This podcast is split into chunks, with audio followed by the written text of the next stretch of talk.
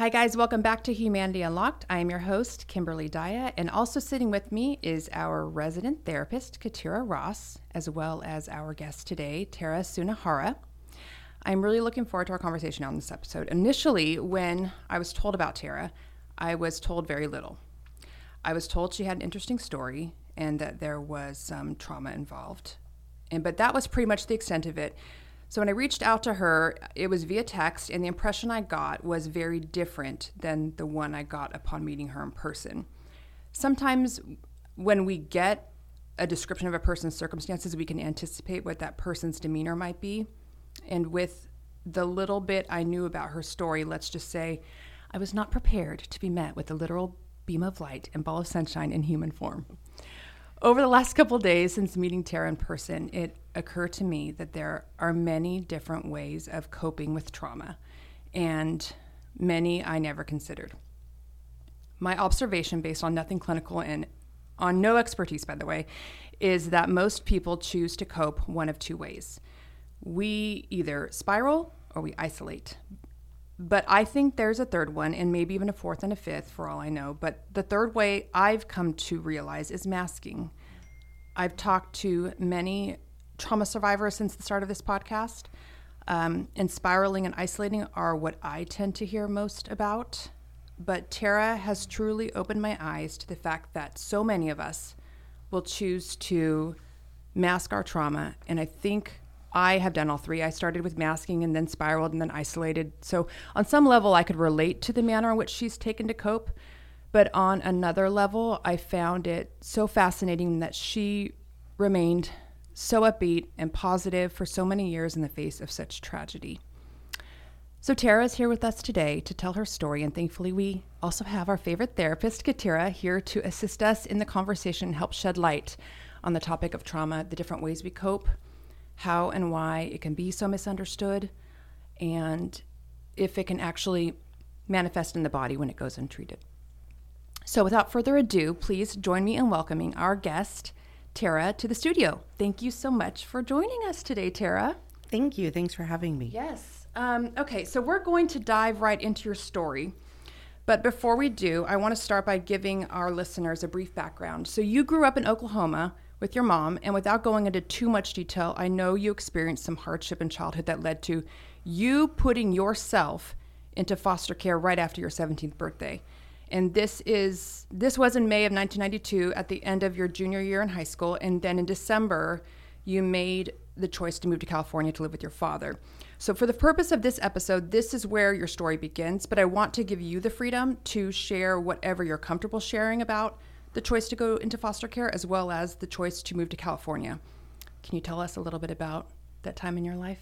Sure. Um, it was a really difficult time in my life. I was a sophomore in high school, um, you know, moody teenager. Um, I worked full time. I was very active in school. Um, but, you know, we had a lot of of challenges in the home life. Um, you know, my mom, who is a survivor in her own right, right. Um, you know, she did start drinking and coping in unhealthy ways. And it got very apparent that it wasn't really safe for me to be in the home environment anymore. And um, I had these amazing bosses, um, Heidi, um, that I would many times she would take me home and things weren't good at home and she would just have me come and spend the weekend with her right. and have me get my schoolwork and so I would go and stay with her but on that final day of school and um, 1992 um, there was a big fight that broke out between my mother and I and alcohol was definitely involved and and it was just apparent I had to leave yeah. and um, I remember running to a payphone and calling Mrs. Banks, Heidi, and and asking her if she would come get me.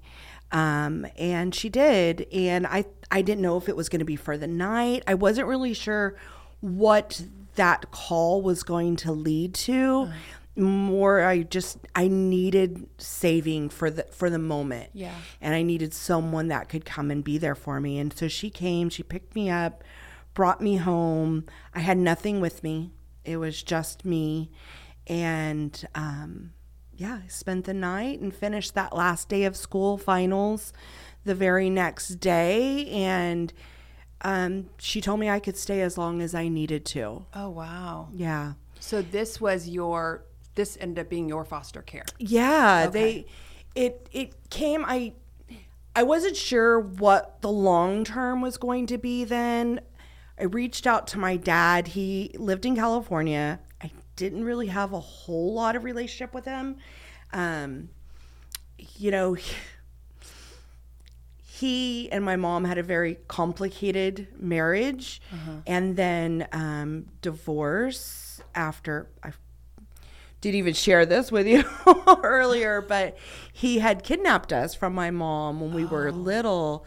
When they started their separation, he came and he took he took us to California. So he had very restricted time with us, and so I only saw him about once every five years, and then we would have some phone calls along the way. So this decision to live with him you know, I didn't know what to expect. And lo and behold, he was in another country with the military. And so um, it settled it. The banks were like, you're staying with us. And so I stayed with them and finished out that next f- half of the school year Right. the, um, that fall se- semester, which was perfect because I worked really hard Yeah. and wanted to do, you know, I worked really hard and auditioned for color guard and show choir because I wanted to have something positive Yeah. to reflect back on from my childhood Yeah. time in high school. And so I accomplished that and it was important to me to finish it. Yeah. So I did that. And then um, when it was finished, that semester was done. I felt like I just felt like I outstayed my welcome. They never said Mm-hmm. I did, but my heart felt like my dad deserves the chance to be a father. He always wanted to be a father. And so with that, I bought a plane ticket and packed up my suitcase of stuff Yeah. and moved myself to California. Wow. I, I don't want to get too much off track here, and it's very easy for me to do because I get really into it, but um, into wanting to hear more. But um, how? And we didn't really discuss this in, during the pre-interview, but how did your mom react to that? To me moving? Yeah, to I don't know. Oh, okay. I don't know because um, there was one point where I needed, um, I got an eye infection pretty early into living with the Banks. And she wasn't happy. I mean, I, I they couldn't take me. They took me to a little clinic and my mom wasn't happy about that. She wasn't going to come. She's like, "You chose to leave. Okay. I'm not going to, you know, Support. come support me." And and Heidi did kind of um insisted Mm-hmm. that she come and get me or she was going to make other calls Mm-hmm. Right. Mm-hmm. and make things very difficult for my mom and then at that point my mom signed over guardianship Gotcha. to Heidi and Lewis and so I could get the health coverage that I needed for that time. Mm. And so from there I didn't talk to my mom for about 8 years. It was a Wow. it was a very long time that we didn't speak because I needed to know that it was taken serious. Yeah. And that my brothers wouldn't suffer the same fate Mm-hmm. of these series of bad decisions that were happening in our home. Right. Um, and so yeah, I I felt until behaviors changed, I couldn't have a relationship. And so I moved to California, and there was really no more conversation about it. Yeah, I mean, this is in for the listeners. You guys will see a theme throughout with sort of how she's very strong-minded and knew exactly what she needed when she needed it, and for some reason had the instincts to know which moves to make every step of the way. So this is just a little preface for what's coming. Um, during your during our pre-interview, uh, you mentioned that your dad, um, as much as he wanted to take you, and he wasn't particularly prepared to be a full-time father, probably because he hadn't done it. uh, so, what was that like for you? Well, it was weird because my my dad always carried this anger and um, about the fact that he always wanted to be a dad. Yeah. And he had that opportunity stripped away from him. Yeah. Although he could never see his own parts in that and why that was taken away from him. Um, but now he has this opportunity, and the beginning was great. He took me out shopping, got me new school clothes. My dad loved clothes Oh and gosh. shopping. He loved that part. What a blessing. But he didn't understand those other things of responsibility, like keeping groceries in the home. Right. And I mean, there were many times I'm like, Dad, there's no food. Right. I mean, there's not even crackers Oh my goodness. you know and i'm like we need something and so eventually he would take me and we would go to the commissary and we would get the groceries in the home but it was almost like he was blind Yeah. to the fact now he did work a couple of different jobs so he was busy too but it was like i always had to bring that back to his attention or if i needed to go to the doctor and it's like oh well i'm just going to schedule my own doctor's appointment. Right. and I've never had to do any of those things. And so it was like I always had to like walk Yeah. him around to it. Now, keep in mind, my dad is also full Hispanic, and the cultural differences, I wasn't raised in that kind of environment as well. Uh-huh. You know, my mom is Caucasian, and, um, you know, I, being a very independent, strong willed person, would always kind of speak my mind. That didn't go over very well. your dad? And, you know, my dad was very used to where the men was like the leaders in the family. And, and I'm trying to lead, but also trying to balance that he doesn't know. And, and so it was always this kind of juggle Yeah. and it caused tension at times. Yeah. Um, Yeah, and I think it it's like there is some ego in you know obviously when you're you're the grown one and then your child is trying to tell you to do your job i'm sure for a man there's some ego. But also too like some people are born with parental instincts you know motherly instincts mo- you know all that even father fatherly instincts. And some people just aren't. Like they don't have the instincts oh yeah. Oh you need to eat. Oh you need to go to the doctor. It's almost as if some people aren't. And not just your dad. I mean there's I know a number of people that just don't have the instincts to be a parent the way some others do. So, um, over time, I know you developed a very close relationship with your high school best friend's family, and you began referring to them as your adopted family, um, and you wound up doing really well in school, as I understand. But you still remained close with your dad. You, your dad continued to raise you throughout high school. Yeah. Um, how was school for you finishing out high school out in California? Um, you know, school was good.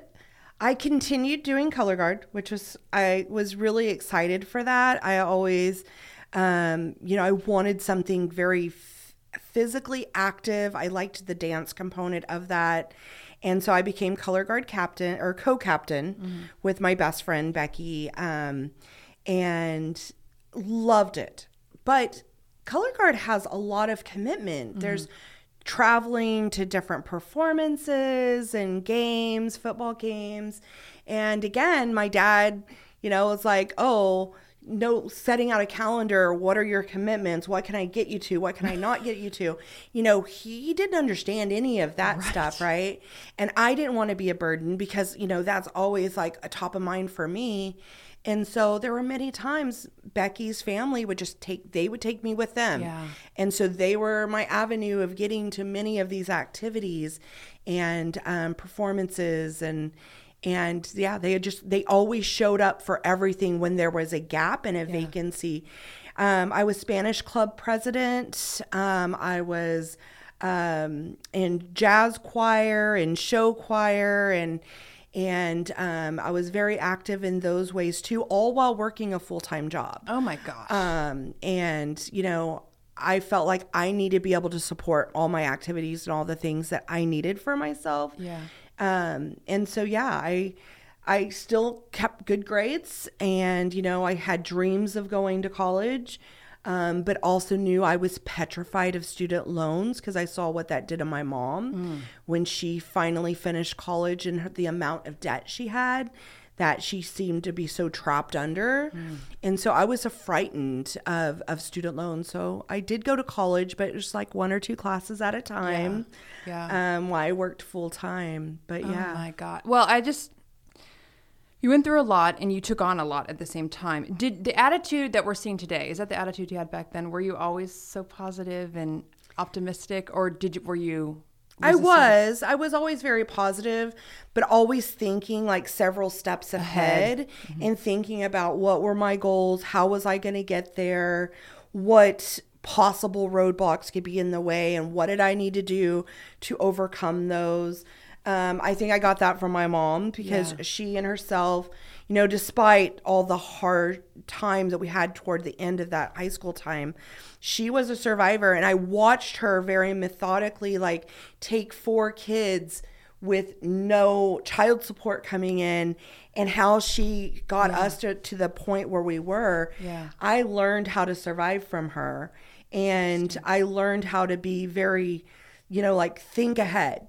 You have to think ahead. And um, it benefited me for sure. Yeah, I think that. I mean, I just I feel like it's really rare, and we're we're gonna get into that. but um, so you graduated high school, Yep. and you enrolled into college, taking a couple of classes. You worked full time, and you were you were quickly promoted within the company um, in your early twenties, and you actually went on to become a co-owner of a KFC franchise. Is that right? Yeah. So how did that all happen? Well, you know, actually, I mean, I I can easily lean to being a workaholic. There was a time I was going to school working three jobs, and um, and and I was doing quite well for myself for as young as I was. Um, but my boss for KFC, who he was, he kept trying to get me more and more involved in their franchise, and um, I became assistant manager first, and I did that while still in high school. I was an assistant manager. Um, and then eventually, within the Harman franchise, is that you get promoted once you're a co manager, you get a certain percentage of stock. Okay. And you get, you start paying that off. And then eventually, I got to be general manager, co owner, where was a larger amount of stock. So I owned 30% of the of my store by the time I was like 20, Wow. 21. I mean, I was pretty young. Got top 10 manager in the franchise by the time I was 22. Um, and yeah, I was doing really, really well for myself, but I also wasn't afraid of hard work. I'd Yeah. worked hard my whole life. Um, and the way their franchise worked is that you got a low profit, low volume store, you prove yourself, and then you get a bigger store, more profit. And you and some people were making huge money amounts Yeah. of money like yeah a lot of money and and i was like okay i'm doing really well at this Uh-huh. was never my dream but i'm doing well and i mean very few people could say they ever went to the top 10 is like the grammys for kfc Yeah. um, you get to walk the red carpet and Oh, my. and I got a profit diamond and I got all these different trophies from things that I accomplished at the time that I was with KFC. And, you know, I was proud of achieving. I'm a goal getter. And so for me to keep hitting these marks and getting these accomplishments felt really good. I bet. Although it wasn't anything I ever set out to do. Yeah, you just you knew you had to survive, and you were going to take out mm-hmm. every opportunity you could to do it. Yeah. Yeah. So, okay. So, without us going deep into your childhood, we're seeing what I would refer to, would refer to as a remarkable period of instability. It's not particularly ideal at, but at the same time, it's not particularly uncommon. The more I talk to people, the more I've come to realize that instability in adolescence due to things like, you know, parents splitting up or moving across the country or growing up in a home where a child or, you know, teen is exposed to a parent who's an, either an addict or a parent you know, suffering from mental illness. These things are, I'm sorry to say, so much more common than most of us realize. And but what isn't common, what I rarely see is someone who responds the way you did, Tara. It it's almost like you had a survival instinct, like somehow you instinctively knew, and this is gonna sound cliche, but you knew how to not only survive, but you knew how to seek out, like we said, and to get what you needed, seek out what you needed in order to thrive at a very young age. So I, I do want to ask you about your mindset back then. Um, after you know, once you had uh, made these accomplishments, because I find this so unusual. But before I do, I want to ask Katira about this. So, Katira, because our response to trauma varies so much from person to person, in your experience, what are you know, or are there factors that determine how each of us respond to trauma? What causes one person to spiral into, you know, self-destructive behaviors and another to do the opposite? Well, I mean, first, like, you know, trauma can be caused by a number of events, you know, such as accidents, abuse, neglect, um, the death of a loved one, and many other distressing events. And, you know, then there's what we refer to as complex trauma that can be experienced as a result of repeated childhood traumas. So I just want to kind of like share a little bit of information about trauma. Um, you know, trauma can be difficult to recognize because it manifests so differently for for everyone. Right. And it often goes hand in hand with other mental health disorders like anxiety, depression. Um, and it's normal to experience stress after a trauma, but the symptoms normally diminish after several weeks. However, trauma then can lead to post traumatic stress disorder that develops because the trauma experience was so distressing that the person just wants to avoid any reminder of it. Mm-hmm. Um, and the brain just uh, does not process the experience into a memory. So that experience stays as a current problem instead of becoming a memory of a past event.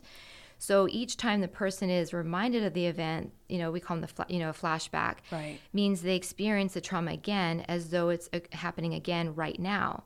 So this can be very distressing. So the person does the utmost to stop the flashback and then avoid like any further reminder of the event.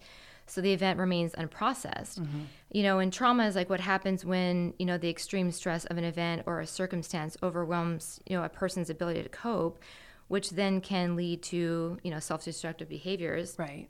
Sometimes that can be like deliberate self-harm or you know substance misuse.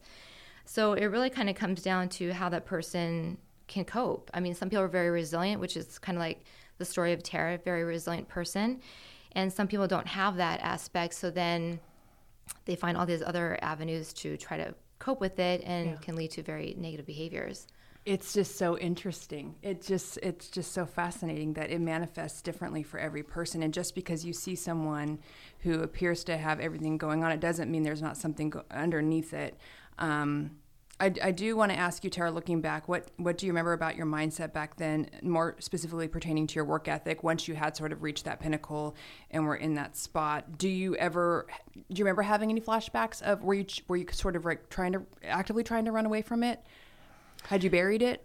Yeah, there was definitely some childhood trauma um, where I had some abuse um, by my mom's boyfriend that I was definitely hiding from. Yeah. And I felt as long as I kept myself very busy, then I didn't have time to think about it. Okay. Um, and it was something that I had started to get some treatment for, but it wasn't the treatment I felt went way off track of what I felt it needed to be. And so I, I stopped that treatment and just felt fine. I'll just work a lot and then I don't have time to mm-hmm. think about it. Right and that was my coping mechanism. Yeah. Um, you know, I was always really good of looking, knowing where I had gaps, and then finding what solutions I needed to help me overcome those gaps. Yeah. And for that time, it was work. Yeah. It, I, it, when when as we're having this discussion, it's bringing up um, so many people are coming to my mind who. I kind of see the similar patterns, and then I think back and I know a little bit about what they've gone through, mm-hmm. and but I never made the connection that sometimes we do use work as a way to yeah. cope. Um, yeah, it's just it's fascinating. I hope hope it's fascinating for everybody else. It's fascinating for me. Um, okay, so in 1999, when you were 24, so this is mm-hmm. you know you you gotten to where you'd gotten work wise, career wise, but when you were 24 in 1999 you lost your brother to a tragic accident on the job and your life was put on hold as you made your way back to oklahoma for his funeral. Can you tell us what happened and what happened with him and then what transpired with you on the inside going through that? Sure. Um, prior to 1999 my brother i had um, moved him to california to be with me and he lived with me for a number of years um, along with my other brother. Mm. And um, and when I was leaving for a trip, a work trip, KFC was sending me to Hawaii for an incentive trip. Um, my brother informed me that he was leaving and would be gone when I got back. And um, he really missed his nieces and by this point, my family had migrated to Arkansas, where my sister was living um, with her two children. And so that's where he was going to go back to, oh. as Arkansas. And um, yeah, I, I, we both knew I had a trip, you know, to see my mom. We had mended our relationship. Um, and I was going to go on vacation to see her. So he was like, It's perfect because I'm going to see you anyway when you come to see mom for this vacation. And so um, I went, saw my mom, saw my brother. He paid me back what he had owed. He had owed me a lot of money from the time that he had lived with me, and he was so proud. You could see that in his eyes. He was so proud to pay me back. Um, and he was excited that my mom, who by this point had remarried to a wonderful man to stabilize, you know, they had a very stable relationship, stable home life, and they were both electricians. And they got my brother involved as an electrician as well. Mm-hmm. And he was an apprentice and, you know, he was very proud of the fact that he now has this stable, solid job. Yeah. Right? He no more working at Walmart or, mm-hmm. you know, these little jobs yeah. that he had had leading up to that. He was so proud he bought his own Bronco. He was finally moving into young manhood. Right. He was 19. Um, and he was so happy to be able to pay me back. Um, I remember when we were talking, he had shared with me that how dangerous his work was and that you know people could you know he could die at any time because of how dangerous this work is in electrical and and i remember telling him like you know don't take any chances life is too precious but we didn't really you know you never expect something bad never. to really happen so the conversation just moved on and um, yeah, it moved on. And then I flew back to California, came back, and I remember I was working at KFC, had been, you know, just back for, you know, that, that I got back the night before and was working a full day. And I get a phone call saying he was dead. And I just remember screaming and falling to my knees. And I remember because it was on April Fool's Day. Mm and just begging, like, please just let this be a terrible, classless yeah. joke. Yeah. It's like, this can't be, can't I be just saw him. Yeah. This is impossible. I mean, this is a kid who overcame a coma and a hip disease in himself. He had had so many obstacles and was such a positive, lovely kid. How could he be taken from us? And um, and I remember I was so shaken I couldn't even drive myself home, mm-hmm. and I had to call my aunt, and um, who didn't live too far off, and they got me home mm-hmm. and got me to my brother's, um, TJ's or Trent's house, and his the family he lived with, um, Paulette. She you know, because I was like, how am I going to get there? I just came back from two yeah. vacations. Yeah. I have no money. I yeah. didn't have, you know, I, I, I was not in a situation to get yeah. myself now back to Arkansas mm-hmm. on last minute because yeah. those tickets are really expensive. Yeah, take time off work and the whole thing. Yeah. Um. So my aunt loaned me the money to fly me out there because I because I knew instinctively I have to be there like right now. Absolutely. Like yesterday, I have to be there. And so we got me there. And I remember, I don't even remember that plane ride because my brain was just so spiraling of, of just let it be a joke. This has to be a joke. This can't be real. And um, I get to Arkansas. My sister's husband picked me up from the airport. He's a quiet man. I barely know him. Mm-hmm. And I just remember I'm quiet the whole ride. Um, to my to my sister and my or we were in a hotel and so they got us all set up there and and I remember I was just all business. Like I had to like shut off emotion yeah. and to go into business mode and focused like what happened, tell me the detail. I need to know like give it to me everything and um that's when we discovered that they didn't follow their lockout tagout procedure. Mm. Um, his boss had left early that day, and um, they had my brother up cutting into a conduit, and someone decided they needed electricity somewhere else in the plant. and they turned it on and he got electrocuted and um, there was a lot of you know it was um, it was a big company and a lot of different conspiracy theories around that Yeah. um, his hard hat came missing there was a big OSHA investigation um, but I remember I could let myself fall apart because I felt like I needed to be strong for my mom. Right. I could see that. I needed to, you know, my mom needed stability and strength and to be there to help her through that time. Um, you know, she had her husband, my sister had her husband, I was alone. So I would just go back to my room and fall apart. yeah. Yeah. Oh my gosh. Oh my gosh. I am so sorry. Eh, Yeah, and you I think you mentioned either I dreamt it or you mentioned it was like Erin Brockovich level conspiracy. Yeah. This was like a big deal. We're not going to say much more than that, but it was a big, big deal, big company. And um, yeah.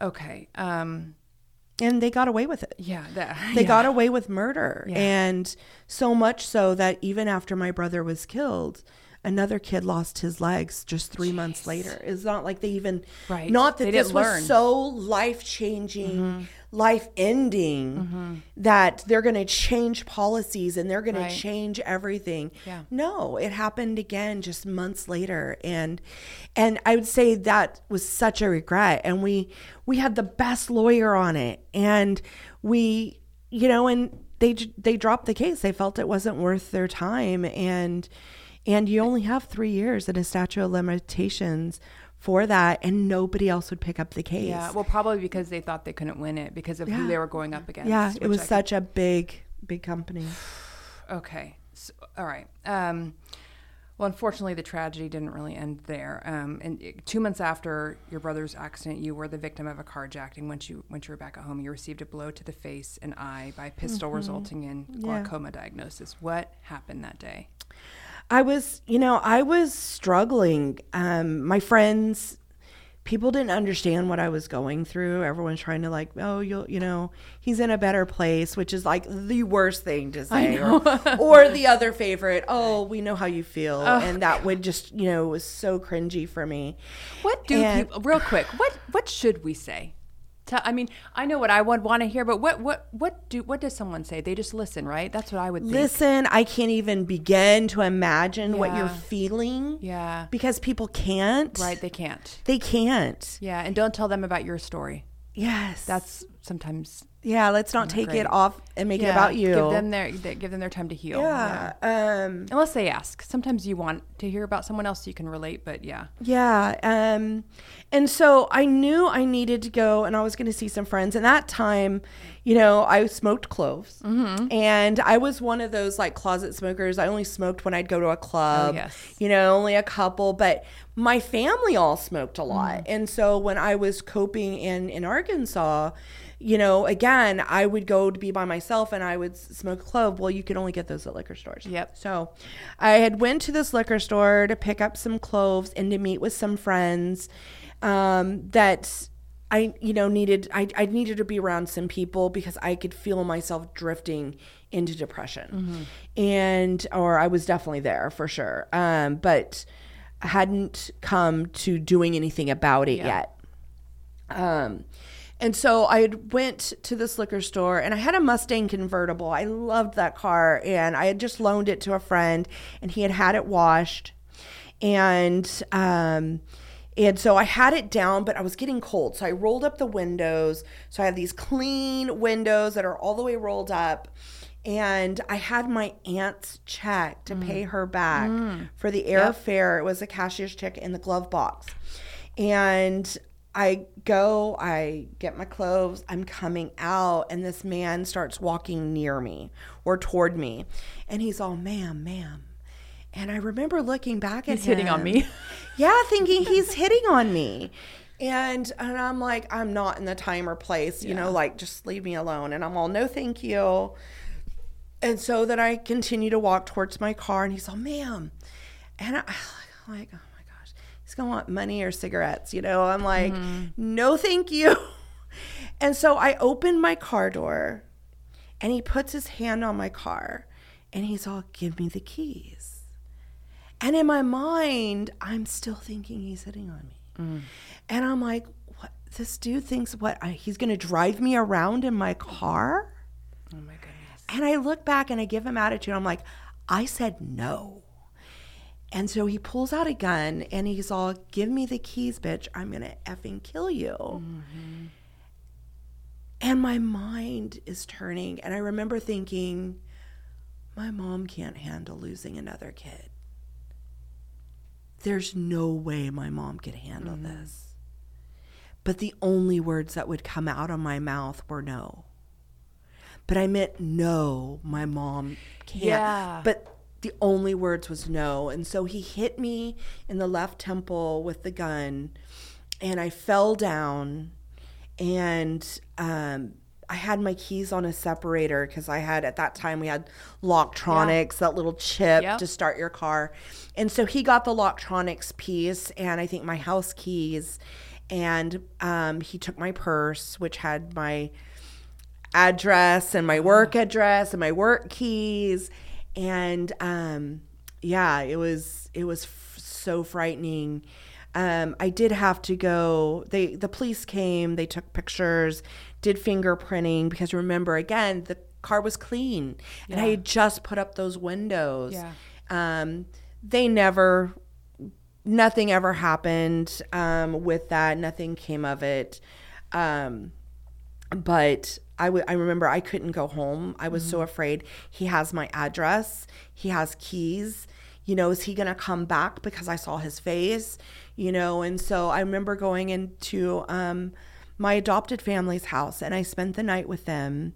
And um yeah, I I I I was just I was scared and the next day I needed still get the follow up. They were afraid of a concussion. And so um, I went to the emergency department and um, yeah, I went to the emergency department to get checked out. And at that emergency, it, it's an old hospital. And I remember I turned in the wrong way. And so then I went to back out and I hit a lady on a bicycle Oh geez. uh, on as I'm backing out, and I'm crying and I'm bawling and I'm geez. black and blue. Oh, God. And the lady was like, "It's okay, I'm okay, you're okay, everything's fine. I can tell you're struggling. You know what? I'm gonna pray for you."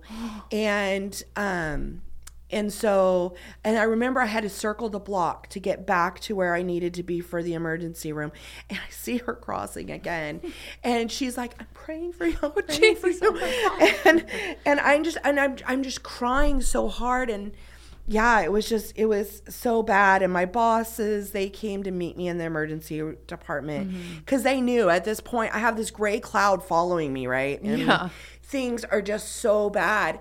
And I'm like, I have no energy left. Like, I want to just lay in the ground and just get ran over. Yeah. I'm like, I can't fight anymore. Yeah. And so, um, anyway, after that, I knew I needed to get this darn check to my aunt. I'm Yeah. like, I need to get this out of my hands before anything else happens. And my aunt happens to be a therapist. And I get to her house, hand her the check. She takes a look at me, and, and I'm completely bruised. Right. Um, my forehead, my eye, my temple, I'm so bruised. And and she's like, What on earth happened? And I start telling her what happened, and I just break down. And she's all, Look at you. She's all, You're crying, but there's no tears. You won't even give yourself permission to cry. And she's like, Tara, I know we've talked about therapy in the past. You have to get into therapy now because, you know, you, Yeah. you got to refill that basket with some good. You Yeah. got to get yourself Yeah. some tools. And, you know, I'd had that really bad experience with a therapist before. Right.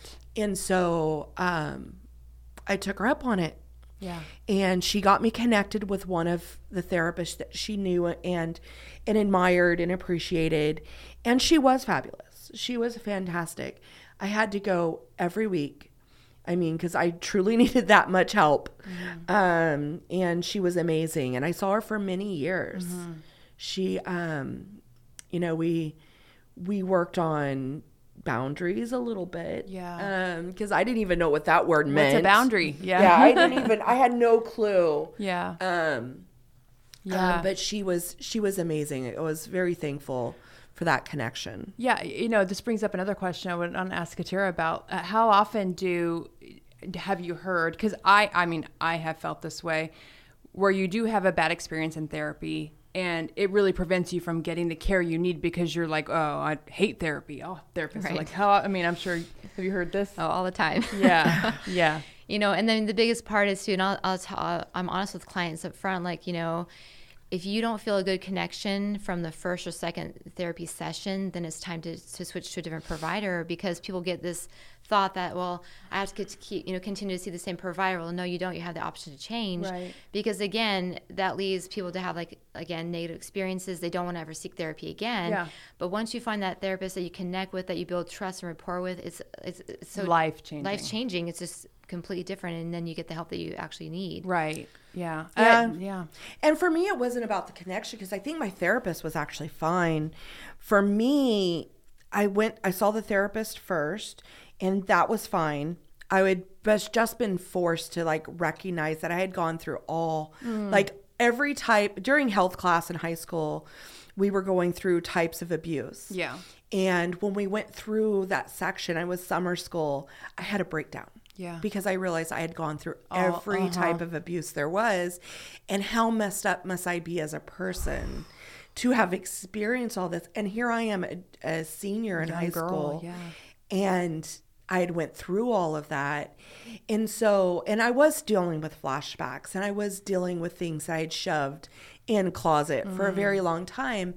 And so my therapist was fine, but they made me see the psychiatrist. Oh, okay. That's where the problem happened for me. Oh. And the psychiatrist told me that I was bipolar. Uh-huh. And I was I was so angry at that diagnosis. I'm like, you meet me once and Yeah. you diagnose me bipolar, put me on all these medications that made me feel like a zombie, Mm-hmm. when in fact it was the fact that I hadn't dealt Dealt with your trauma. with Yeah. all this trauma and the time I try to, it's all it's like you opened up Pandora's box. Yeah.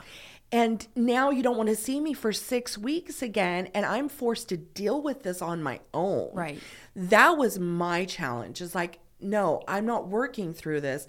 I'm sent to deal with it on my own, and I'm not. Yeah. I'm not equipped for that. Yeah. And so, um, Well, don't you think that kind Yeah. of falls on the shoulders of the therapist to know how, when, and how to open up that box slowly and gently in a way they can handle? I mean, Mm-hmm. I would think that would fall on the shoulders of a of a qualified Oh. therapist to know. I have a friend, literally, almost verbatim, told me recently exactly what you said. She said she just started therapy.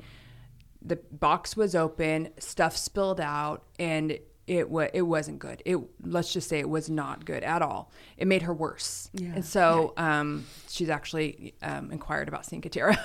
so um, so yeah. So I, I think that that's very very common, and I would I would hope that therapists would have better um, judgment when Right. when working with people. But um, when so when I listened to you tell us your story during the pre-interview, obviously what I kept seeing and what I'm seeing today, and we'll con- continue to see throughout the episode, is this consistent pattern of you, you know, gaining your footing and getting knocked down, and then you, then you get your footing again, and then, and then you're dealt with something else that you know temporarily knocks you down. So in this process, what is the what is the prevailing thought process, or is there a preva- prevailing thought process that motivated you to keep going? I I know that you had these, you know, obviously at this point, this was a little bit of a rock bottom for you, where there was a fetal position moment and everything. Yeah. But was that um, drive in the back of your head to keep getting up, or did you ever have?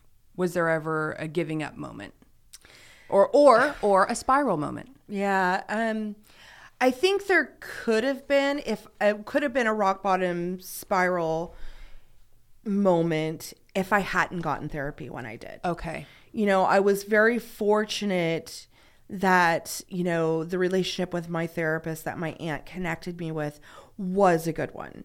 Um, she really made sure that we had very clear goals and was working towards, you know, and they described it almost that I have a basket and it's empty. And I need to refill this basket with Yeah. goodness Yeah. and happiness. And at that time, I didn't feel like I could. Mm-hmm. You know, I, I remember avoiding holidays because my brother can't celebrate this Oh, wow, holidays. yes. I remember my brother was born on Halloween, died on April Fool's Day.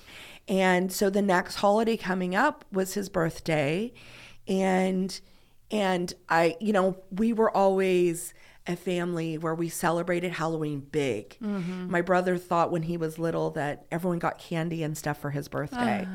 you know, so Halloween was like big decorations and you know, it was a big holiday for us, but I couldn't I oh just couldn't do Halloween. And then Christmas came. I'm like, how can I celebrate Christmas when my brother doesn't get to celebrate Christmas? Yeah. Um, and so instead, I found a way to do something that felt right and felt good. Um, there, one of my co-managers that now work for me, he had would been struggling financially. His kids weren't going to have Christmas. And so I bought him his Christmas tree as the gift from this restaurant.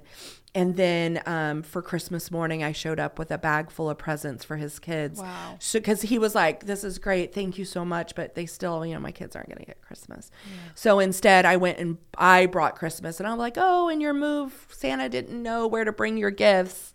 You know, they left them at the restaurant. So I came over with a big bag of gifts and and brought it over to them, and and that's how I did that first Christmas. That was the only way I could do that first Christmas. Is uh, I can't celebrate, but at least I could help somebody else celebrate. I've actually heard of this before, and I, maybe you guys have too, uh, where when you're going through something really tough, sometimes the best medicine is to do something for someone else. I don't. Have you heard of this? I have, I, I don't know what that's called, but there is something to that. Yeah. You know. I, I don't know if there is something. I don't know if there's Mm-hmm. I- a name for it. I don't know yeah, I don't know I've the heard term of it either, but it's like when you. It's like it's like if you're suffering and you volunteer. Or Yeah. you're suffering and you uh, offer a nice gesture. There's something about it that that help. I don't know, but I think that so that's how you spent Christmas. So did that help? Did you feel it like did. there was a I I felt like it was what I was meant to do. Yeah. I felt like that's really you know, and and it's weird because people talk about things happening for a pre- reason, things happening for a purpose, and we don't always know God's plan. Right. Right. And so, you know, and at that point, I couldn't imagine there, how could there be a plan? Because I was very, very angry with God at this Okay. point. Right. Yes. I was extremely angry with God in that moment. Um, I felt sh- like, yeah, I felt Yeah. abandoned. Yeah. And um, because I couldn't see any rhyme or reason. But um, what's sad though is I do think that my brother's loss probably saved my mom. You know, she became a kinder, more generous Oh. person through all of that. And my brother was already an angel yeah. you know, he already accomplished, I think, what God had set for him. Yeah. And he laid the path for me to have a different future. Um, and we'll, I think we'll probably talk about that a little bit later. Um, but, but yeah, it was, it was hard and I was trying to find, and I remember at that time, like searching for answers. I remember going to, to, um, fortune tellers and Yeah. psychics, just trying to find any way to put rhyme or reason Yeah, yeah. to why this happened. Yeah, like you want to find meaning in it. Yeah. Yeah, like this has to mean something. There has to be, yeah, I, I can completely relate to that. Um, okay, so fast forward a little bit to 2004. You you did you got married to your first husband around age 27, 28, and the two of you made arrangements prior to the wedding to have his grandfather officiate the wedding, but tragically he passed away shortly before you were married, and shortly after the wedding, your husband's father took his own life, which resulted in your then husband uh, abusing alcohol to cope with the loss of both his grandfather and father.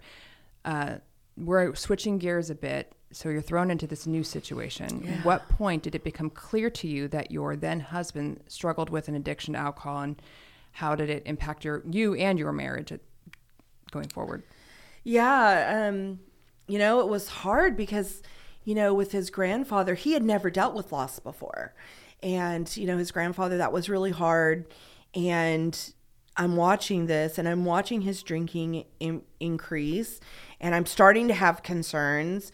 But, you know, every time I'd bring it up, I would get the excuse of, oh, well, you know, you want this big wedding and I'm an introvert and, you know, I'm mm-hmm. nervous about being in front of people. And I'm like, yeah, well, that makes sense. Mm-hmm. Um, that's true. I am pushing that.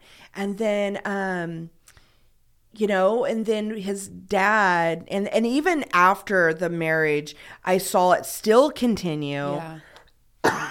and you know i had shared that with his mom my concerns and then his dad finds out that we're married and he wasn't invited to the wedding nor did he even know there was a serious relationship and he commits suicide and so there was a lot of guilt yeah. um, the last words that my ex-husband shared with his dad were not kind ones. Yeah. And so he felt really bad, and his drinking just magnifies right. even more. Right. And it was scary because I don't want to feel like a failure. And I'm starting to feel that way. And I feel like if I end my marriage, people will say I didn't take this serious to begin yeah. with. Yeah. I just got married to get married. Um, and you know, I've always been very cognizant of other people's opinions of me. Of course. So, I mean, especially when you're young. Yeah. And, yeah. And I'm old and I'm thinking I'm older to begin with. You know, the one thing that I took from all that happened to me when I was young was that, you know, my mom was left there trying to juggle and, you know, all these kids and life circumstance I wanted to be older when I mm-hmm. got married. I wanted to be, you know, I didn't want to follow those same footsteps. Yes. I wanted to bring that stability and I wanted kids. But it was it was out of control. The yeah. drinking was so bad. And he would get violent and he would wake me up in the middle of the night like you know rip the blankets off. You know, the internet's not working. You need to come fix this. I play my video games. And I remember, like, what are you talking about? I mean, his drinking was insane. Yeah. And and then it, it, it was there a level of shame connected to that because you were now in this marriage. Did you share it with anybody? Share what was going on? Yeah, I had a close group of friends, and yeah. I've always been very fortunate that God always put really strong people and a, and a strong whether it be friend group or my foster parents, my adopted parents. Yeah. There was all these always these individuals of strength that helped me during those times, and so my friends were watching this unfold. They weren't happy about it either. I think to a point they actually started getting upset with me with the fact that, you know, I was remaining in this marriage and how kooky it had become with um, the drinking. And um, yeah, I was I was very fortunate to have them. There were times I, I felt like we were almost separated as yeah. much of the marriage as we were together. Yeah. Because I would get to a final stage and then I would go and stay with my friends. Or um, there was a couple of times that I would stay at the hotel with another one of my friends um, because things would just get out of control. Yeah and you know because over, over time you mentioned he had become more violent and he was you yeah. know when you said you wanted out of the marriage he would threaten suicide and at one point he locked you out of the home and but after the final outburst you left and you refused to return until he got sober so yeah what can you share you know with us about that yeah so um or I mean, I don't want to yeah. make you talk about any yeah. part of this in, unless you're comfortable. No, if, no, no, it's fine. About the abuse and everything, but it's um, his drinking got out of hand and the time that he got re- like really violent um, I was afraid I was gonna get like yeah, hit. Yeah, yeah, yeah. And I remember he had a chair actually over my head mm-hmm. with my back into the glass door, and I was just so afraid that I was going through that glass door. That's all for part one of this episode. The story continues in part two and is available now.